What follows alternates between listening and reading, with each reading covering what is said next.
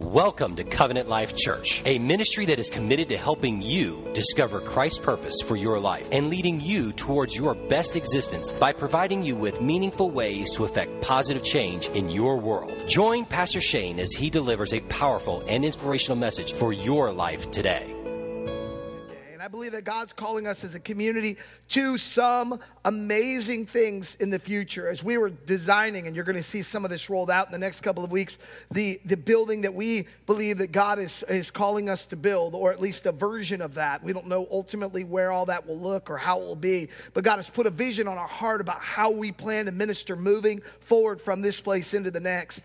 Last week, they had so many kids back there that they hardly had enough uh, chairs for them in the second service. And so this is an environment, it's not just what's going on in here, but it's what's happening everywhere throughout the church. And you see it. Our church every year is consistently grown.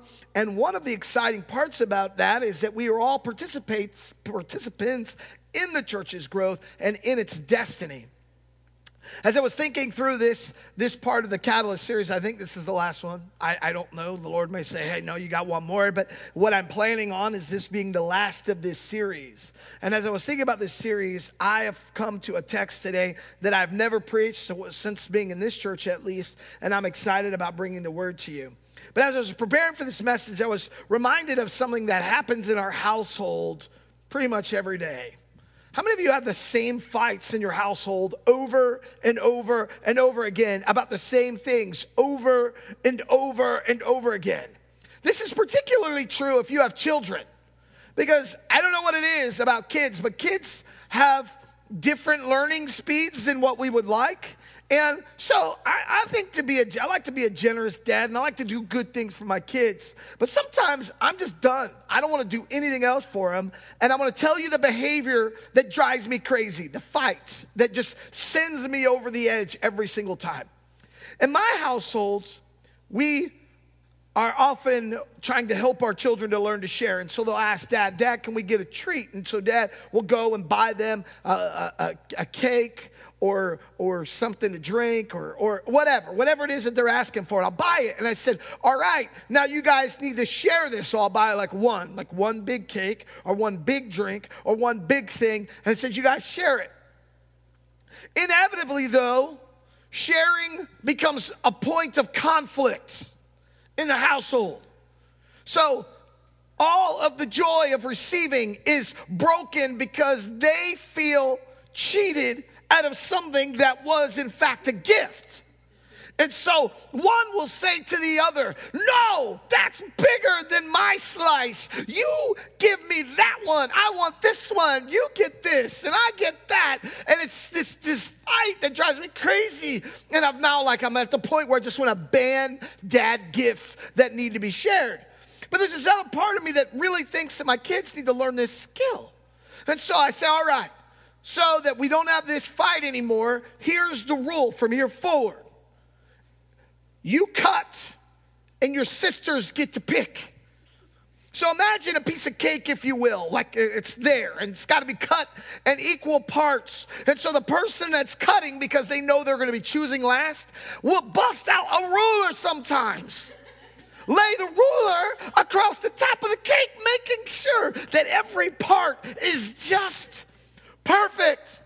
But now we got a two year old and she just takes it all. I mean, it's just chaos no matter how you cut it. But it's a sense of what is it that I'm going to get out of this? What is it going to be for me? And I don't want to invest in something that I'm getting the short stick on. We've all had that feeling. It's not a problem really with children, it's a problem functionally with all of us. It's like, what's in it for me? What's my share? If I invest in this, will there be something of return for me? What do I get out of this? So I've been talking to my kids and I says, you know, in life, if you're kind, do you think you'll get more? And they said, Yeah, absolutely, Dad. If I'm kind to people, it's going to go better for me. If I ask for something and I'm kind, it's probably going to work out better. I said, Do you think it's going to work out better for you if you share in life or if you hoard your possessions? They said, Dad, I, I, I, I think if I share, I'm going to be a happier person because it's more likely that people will be kind and want to share with me. I said, Exactly. You get the principle, but living it is something that's much harder. We can preach a million sermons, but can't live one sometimes. And our scripture this morning sort of brings us to this point of intersection with our own sense of optimal values and lived values. Optimal values is what it is that we hope for, but live values somewhere usually is somewhere over here. That we know what scripture says about the kind of behavior that we should have, that we should be gentle, that we should be uh, uh, kind, that we should be generous, that we should be loving. We know the ideal, but sometimes our ability to live into the ideal is somewhere below standards. And the problem with living below standards is that we start yielding back into our lives unmet expectations in all kinds of ways over and over again. We find ourselves now with the disciples, and the disciples are dealing with their own issues. They had expectations of the kind of Messiah that would come. Jesus was supposed to be the overthrower, to come into Jerusalem and overthrow the imperial power of Rome. That's what their expectation was. But then they see Jesus going to a cross. And they're thinking, okay, if this is going to turn, we are at the 11th hour now. And if something doesn't happen fast, everything that we've invested our life in for the last three years is going to come crashing down on us. But he said angels can deliver him, even on the cross. So, like, we'll, we'll hang out, but then it doesn't. And now there's a functional breakdown with ideal and what it is that they've received. So, who can blame them when Jesus breathes his last and utters the words, Into your hands I commit my spirit, that the disciples scatter. They scatter, and they all are displaced. Some going back to their old careers after three years of investment. Well, that didn't work out the way that I thought it would. My investment is not bringing back the return I hoped it would. I've given of myself, but it feels like God didn't keep his side of the bargain. That can be a real frustrating emotion and ones that we live with because sometimes we pray for things and it really doesn't work out the way that we hope it will. Sometimes we're believing for something and we've got all the faith for a miracle and yet the miracle doesn't happen. This is where the disciples are finding themselves. But then, something changes all of this. Christ is risen from the dead. Now, this isn't Easter, but, but this is an important context to sort of lay the groundwork for where I'm going to preach. Christ is risen from the dead, and not only is he risen, but he's risen in, the, in ways that are so much better than the way that he had lived before. Locked doors can't keep him out. He has no problem bringing miracles. He's in one sense recognizable, in another sense unrecognizable. He is the best version of Jesus the risen one that has come that's bringing deliverance. And something radically changes in the hearts of the disciples. It wasn't scriptures that prophesied about this event that changed what was going to happen. It was the fact that they saw someone die the most brutal death that they had ever seen get up and go and now has no limits. This scattered group of disciples, these doubters, these deniers, these cursers, and all the other uh, adjectives that you could use to describe their behavior, are now functionally looking at the risen Christ, and something is changing. So now we're only 50 days away from this event, 50 days of away from running and not following God with the way that they should, of denying and all that came with that. And, and Jesus says, okay, it's getting ready to get real now because now this mission is going to be on your shoulders. You are the ones, and you hear the words right before Jesus ascends into heaven. What does he say? Go into all the world and make disciples of all nations. And Mark's telling of this. He says, Cast out devils, heal the blind, raise the dead. If you happen to get bit by a snake, we don't have snakes here at this church, but if you happen to get bit by a snake, don't worry, it's not going to harm you because I'm with you. And then he tells him to go and wait for 10 days. They're waiting. Now, this is a big ask. And I think it sometimes gets muted in the way that we tend to read scripture because 10 days doesn't seem like a long time, but 10 days without a job is a, is a bad thing. When you are paycheck to paycheck, 10 days of waiting for anything is very difficult. These are poor men that have families, that have wives, and Jesus' ask on their life is pretty hefty. Go and wait in Jerusalem until the promise that I'm going to give you comes. But they've seen the risen Lord. They know that God's plan is huge. They know that God is up to something big. And so they are all in on this risk. This risk, and probably have spouses telling them, What are you doing? Billy needs to go to class. Who's going to take him to school? Who's going to pay the bills? Do you know the kind of situation that we're in? All of those emotions are undercurrents.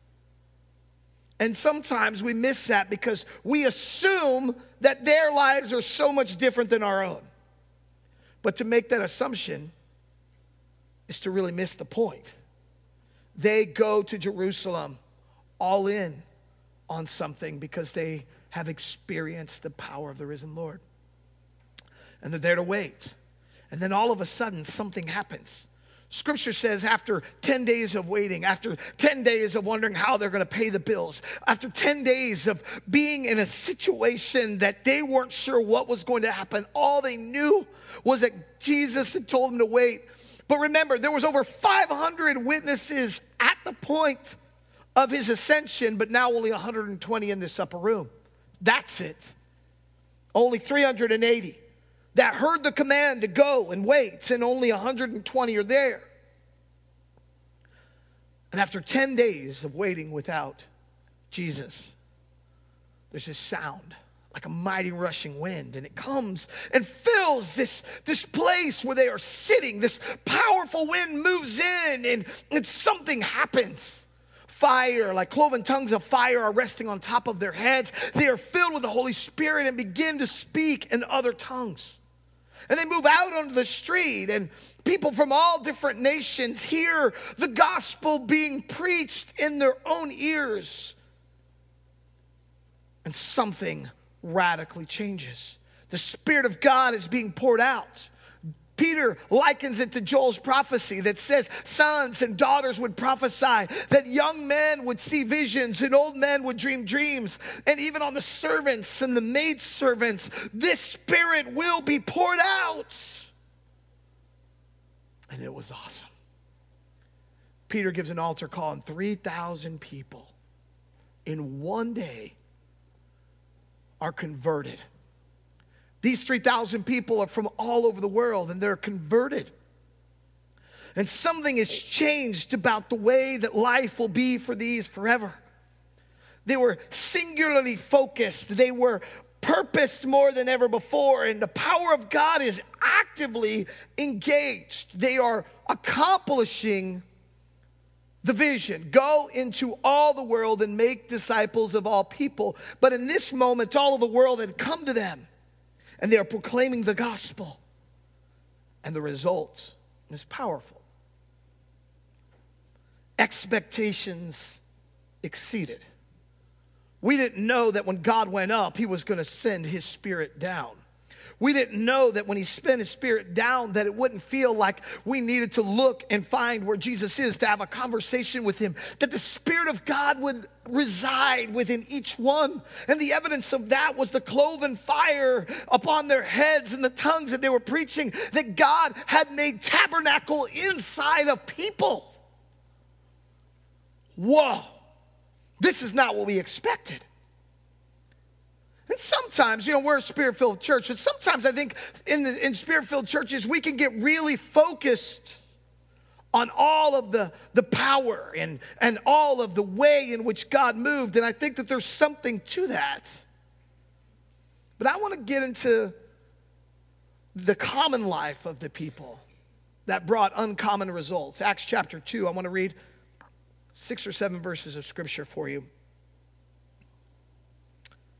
Those who accepted his message, verse 41, were baptized, and about 3,000 were added to their number that day. They devoted themselves to the apostles' teaching and to fellowship, to the breaking of bread and to prayer. Everyone was filled with awe at the many wonders and signs performed by the apostles. All the believers were together and had everything in common. They sold property and possessions to give to anyone who had need. Every day they continued to meet together in the temple courts. They broke bread in their homes and ate together with glad and sincere hearts, praising God and enjoying the favor of all the people. And the Lord added to their number daily those who were being saved. That is a beautiful picture of what it means to be a spirit filled church. It means to be completely transformed in the way that we're living our common lives. Not to just have an experience. Uh, Mark Chaves talks about that in, in, his sociological research of the way that many people function in religious life. They, he says in his studies that many times people have experience, but it functionally doesn't change the way that they live. They have a moment and will shout and, and declare God's victory and go out walking in defeats. And I wonder sometimes if there's this disconnect between ideal and experience. Because experiences with God should lead us to this kind of uncommon living in our common life, where there's not any need within the community. We think that's a beautiful picture of heaven. But the problem is, is that when we're tasked or we're asked to participate in that kind of community, we are measuring our slice. Well, I'm not going to give more of myself because if I give more of myself, somebody's going to get way more of me than they deserve. And I there's only so much of me to go around. I've got so much to do, so much to live for. And so I will give this slice, but not all of this. And here's where things begin to break down for us. Because the mark of a spirit filled life is, yes, the power, is, yes, the tongues, is, yet the fire. It's all of those things. But if it doesn't affect the way that we live every single day, then it was just a flash in the pan. It was rattle without revival because pictures of revival look like this, where the power of God is being manifest and people are being converted and lives are being transformed, where there is no need within the community of faith because if there is a need, the community will meet it. Powerfully excited about meeting it. And so often I'll hear people talk about being spirit filled and then go out at home and cuss their wife out. Don't tell me the spirit is living inside of you if that's the functional way that you live your life. Because that is not the mark of a spirit filled person, much less a spirit filled church. Now, this church is in a bit of a predicament because it was a little easier when Jesus was doing the work, but now they are to do the work. And in one day, the church explodes, and they've got 3,000 new babies in which to bring into the, the common life of the church. Now, my wife, a few years ago, she was giving birth to uh, baby Adeline, just, I guess, a little over two years ago. And when she walked into the hospital, they said, I'm sorry, we don't have room for you. You see this? Every one of these delivery rooms are full. All we have is a room that we have affectionately called the broom closet. My wife said, You can put me wherever you want, but what's going to happen is I'm going to deliver. I am going to deliver this baby because I don't care where it happens, just not in my house or my car, somewhere in this hospital. And so she had baby Adeline in the broom closet. But yet, that's often where the power of God moves. It doesn't happen in church experiences, it doesn't just happen in this place, but it happens, at least in this New Testament context, in the context of everywhere that you are. That to be a catalytic person, that you recognize that you are uniquely given the power of the Spirit to bring people into the uncommon life of the kingdom of God. But here's where the rub is for us is that we know the ideal. And we would love to bring people to a church that looks like this. But what happens when we don't look like that? When everything isn't the way that it should be? Or that maybe our ideal is that we've created ideals that are maybe different than this one, where everything has to be in place, where the music and lights need to scratch our fancy we sort of lose the tether to what this original text is calling these people to. It's a radical, it's a dirty, it's a muddy experience of assimilating. And in this kind of environment, the power of the Spirit is moving. Signs and wonders are there. There's unity in the church, and the miracles are bounding forth. But it's not just the miracles that are happening in the supernatural way, but the very natural ways that people have come to live together in common life. Wouldn't you love to be in a community where there's no need? Wouldn't you love to be in a community that breaks bread together and gathers for prayer? Now, they're not just doing it sometimes, their lives stopped. Fishermen stopped fishing, tax collectors stopped collecting. And they got into this radical new community that was creating a whole new platform for the way in which life would be lived. I imagine that they still had to go to work every day, but they're going to work as different types of people because there's still income that needs to be earned. But the life of God so overwhelmed the experience that they were forever different as a result. How is it then that they came in 50 days from being doubters, deniers, runners, to these people that are now catalysts that we are still recipients of their change. First thing I noticed about this text is that they, these 12 or 11, they add Matthias, 12 with him, they share a common vision. When we think about what it is that we are called to do for the Lord, it all starts in the commonness of the vision that sort of brings us all together. The commonness of the vision of the Lord is found, as I've already alluded to, in the Great Commission. That the common vision of the church is go into all the world and make disciples of all nation. If we were to look at this big picture, bird's eye view of what God's mission is for us, is that we are to make disciples of every nation of the world. That that's what the vision is. It's to make disciples and to build people. It isn't to have church services. Now, church services are a part of the way that we do discipleship, and they did have church services. People that say that they did not meet in collective and in large gatherings are foolish. Why does the scripture say that they didn't they met every day in the temple courts? They were having church every day in the temple courts. That's where they were having ministry. That's where the gospel is being preached. That's the platform in which the community of faith is being built. But it didn't just stop there. It happened in households where people are breaking bread and inviting people over and they're sharing together.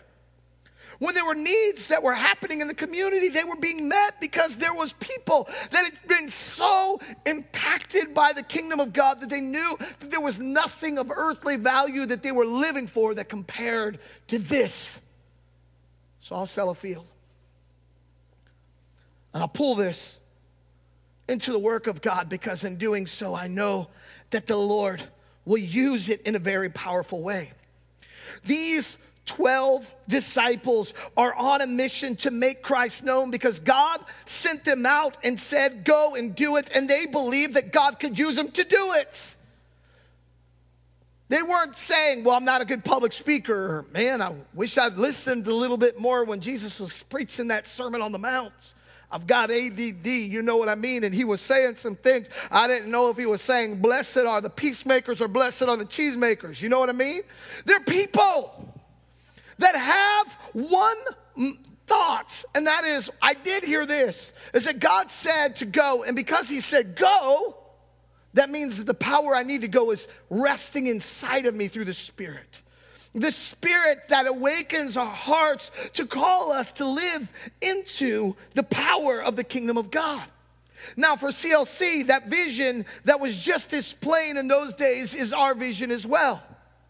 Is that we want this entire region, the whole triangle area, to know God to know God by the way that we behave as a community of faith, but to know God because they see the active power of God through and in our hearts.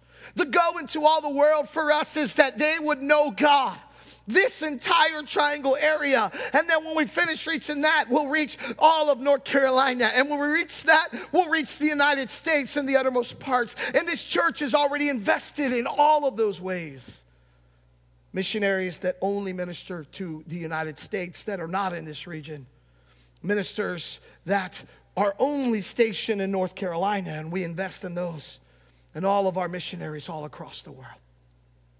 Because we take seriously what it is that God's asked us to do. That we together as a community are called to live our common life in uncommon ways and ways that radically transform the world in which we sit where we work, where we play. That we are the disciple makers. We are the catalyst for change in our culture. And many times we can bemoan all of the brokenness in our world and do nothing functionally to change it. We could see need and even look need in the eye and be unmoved by it. But that's not the way that this church functioned. When they saw needs, they met them. And when they found themselves frustrated in their way of meeting those needs, they innovated. We see this in the Acts 7 and Acts 8 account where there were people arguing over what I just described earlier about their share of help because they were in some pretty desperate places. And Grecian Jews are arguing with Hebraic Jews about their portion because someone was being cheated. When it was being cut, we were being left out. So the apostles appointed people and set up a system that could meet those needs in effective ways. But it always brings them back to the vision. When something's outside of the vision, those things, they, they, they may matter, but they're not near as important as why it is that we exist. And that churches should exist, exist, not to be a social club or to have the very best departmental things. Those are a part of what it may do. But its purpose is to make Christ known in all the world. Go and make disciples of all nations. And here for us in the triangle, it is not coincidence or some measure of happenstance that we have all of the nations that have been brought to us just like on the day of Pentecost. They had people that were traveling in for this holy holiday. And when the gospel struck them, people were being converted from all different nations. Acts says it like this from every nation under heaven, there were people there. God brought them all in mass so they could reach them. So then the gospel would go out to those places as well. We do that here through some of our our, our, campus missionaries. We support several campus ministries, missionaries that are on the campuses that are bringing the gospel to the nations. We want to be more actively involved in the business community and reaching the business diversity in this area, and that's something that we have a passion and vision for.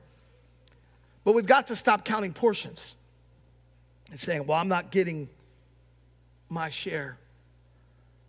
And understand instead that we get more than enough not when we try to get our share, but when we learn to share. When we learn to share the gifts, the talents, and the call within inside of us.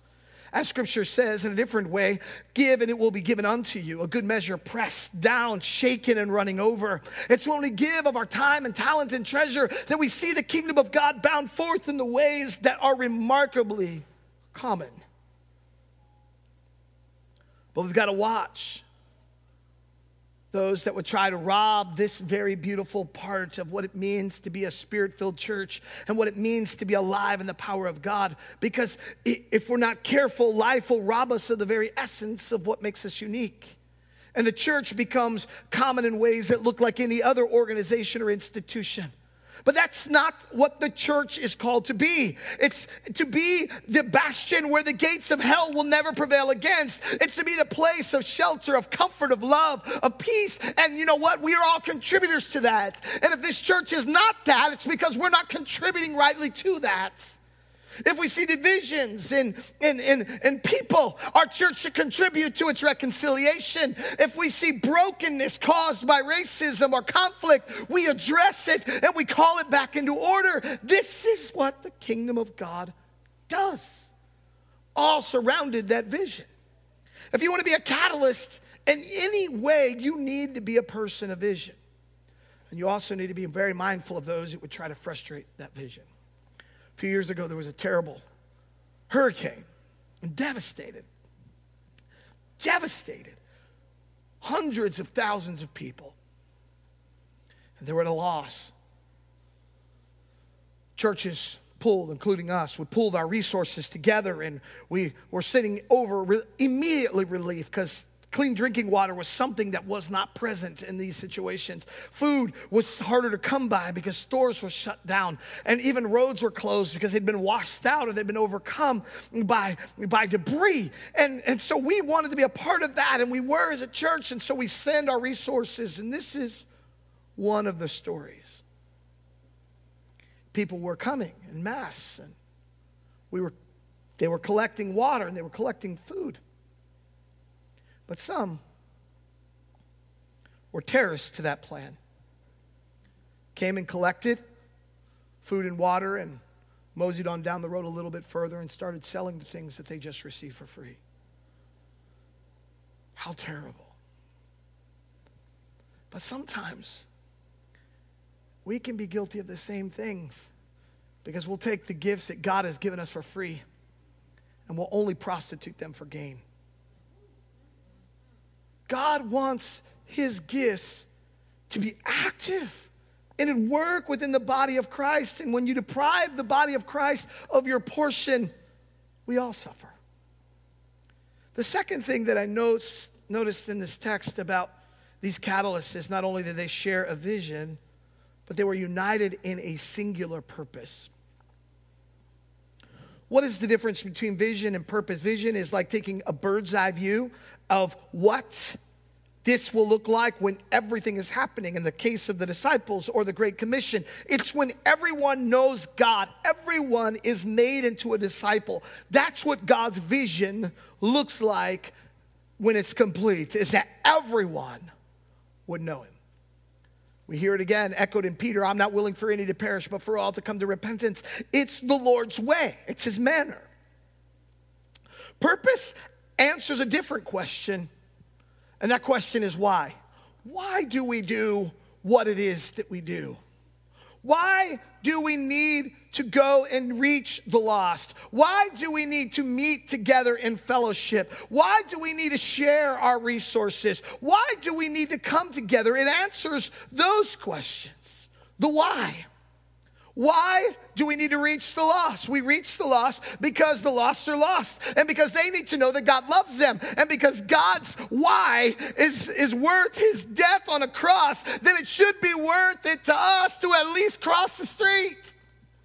It at least should be worth it to us if God has died in the most brutal way imaginable for the people that we're called to reach, then it should at least move us to offer a kind word to our waitress. That's the why.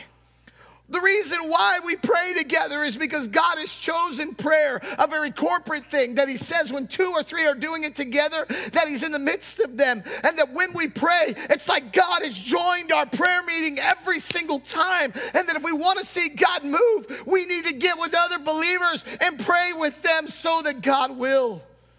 He's always meant prayer to, yes, be private, but also public, always public, always private, always public, both. And the reason we need both is because sometimes we just have to have a one on one conversation because I'm a little messed up today. But that conversation should lead me to believers that'll say, I'm going through something. Can you pray me through? Can we link arms and believe?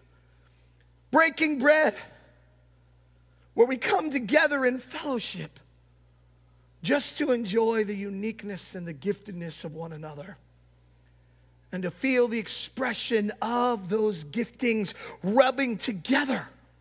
Catalysts will always be united, not just with a vision, but a common purpose. Their purpose was that people would be invested in their purpose, each one doing what it is that they were called to do.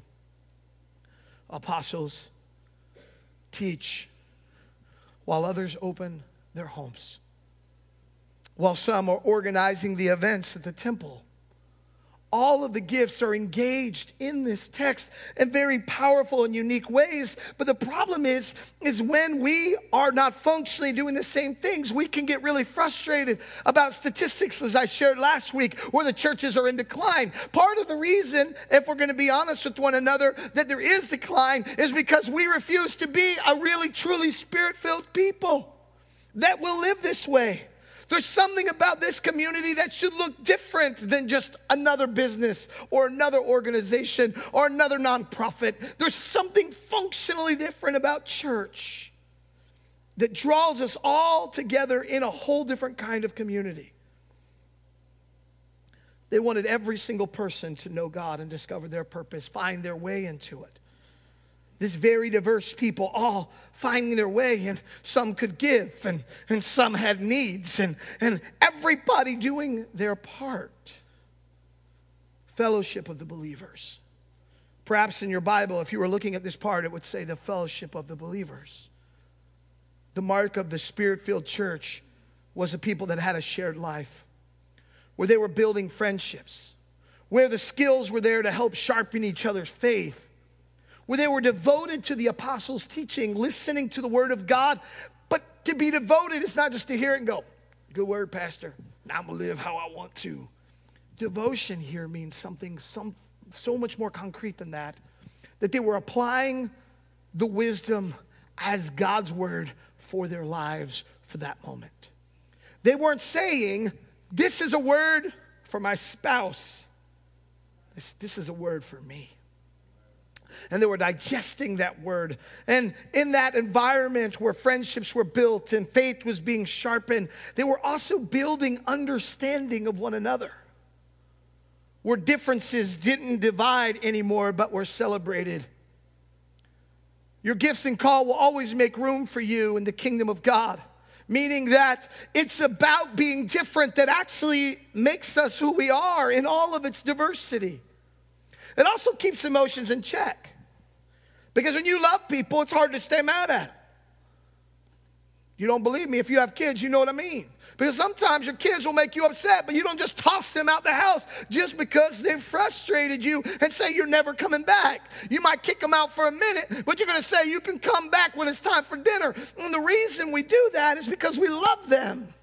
And part of the reason why people get angry is because they don't live in this kind of fellowship that keeps emotions in check because we're not to be angry because we're too busy loving each other. We're too busy loving each other into their better life and calling them to it and them calling us to it. That this is what that looks like. And also collaboration and execution. They were going out. And the Bible says that daily, listen, God was adding to their number. I'm going to ask you a hard question, and I don't want you to answer it. When was the last time you led someone to Christ?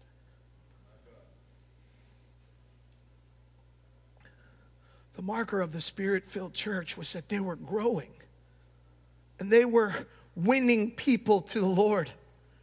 daily. They were spurring each other on in their gifts. And those gifts and talents were actively engaged in making the body of Christ more itself as each part of it did what it was designed to do. I've got to hurry. But this is important. The third thing I see as a marker of these catalysts was that they were all in. There wasn't really backup plans. As I mentioned early in my message, they didn't have a financial backdrop to hold them up. They were all in, trusting that the Lord would be enough. When was the last time that you recognized that for your life? That Jesus is enough. And we started CLC. We knew that we could never compete with big churches, and so we didn't even try. We knew we didn't have the resources to even put everything in place that we wanted to put in. If you were here in those days, you would have seen black curtain walls over here, one that divided over here. This was a storage area over here. We had an open space back there, and we, everything was partitioned with these black curtains, and there was no carpet on the floor. It was just black and yellow VCT tile, and that's what we had. And we asked ourselves a question, and we've sort of sat with this question our whole time of being a church. And is this is, is Jesus enough? Without all the fancy trappings that many churches are, are adopting these days. And nothing wrong with any of those things. I think they can be powerful tools. But if we lose sight of the fact that Jesus is enough and Jesus is all we need, then what we do is we functionally start becoming organizations like every other organization. Either Christ is enough or he's not. And if Christ isn't enough, I don't want to be a part of this church because he's all I want and he's all I desire. He's my passion, my hope. And what I want is everyone, you, me, all of us, to know that hope. Because if I think I've got to have these seven steps to success without Jesus, I'm not interested. If it's going to take this to have financial breakthrough without Jesus, I'm not interested because He's my everything.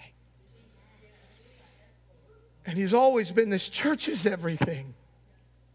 And this church's success moving forward is contingent upon this idea that we've got to be all in on this. This kind of life, this kind of common life that's lived out in uncommon ways. Part of the draw and the attractional part of that early church in Acts was that the community was so much different than the rest of culture. When we start looking so much like everything else in culture, we lose our witness. There's something supposed to be completely and utterly distinct about the body of Christ. And so, over the last four weeks, I've been asking you about ways in which you can invest, about where your gifts can be in service, about seven ways that you want to make an impact, about asking you to come and to be a part of this building campaign. Why do we need a new building? Because there's greater ministry for us to do, not so that we can have the biggest and the best, but more place for Jesus to do bigger things and to touch more lives and to save more lost people and to clean up some addicts and to cause the power of God God to come into businesses and cause those businesses to prosper. This kind of church.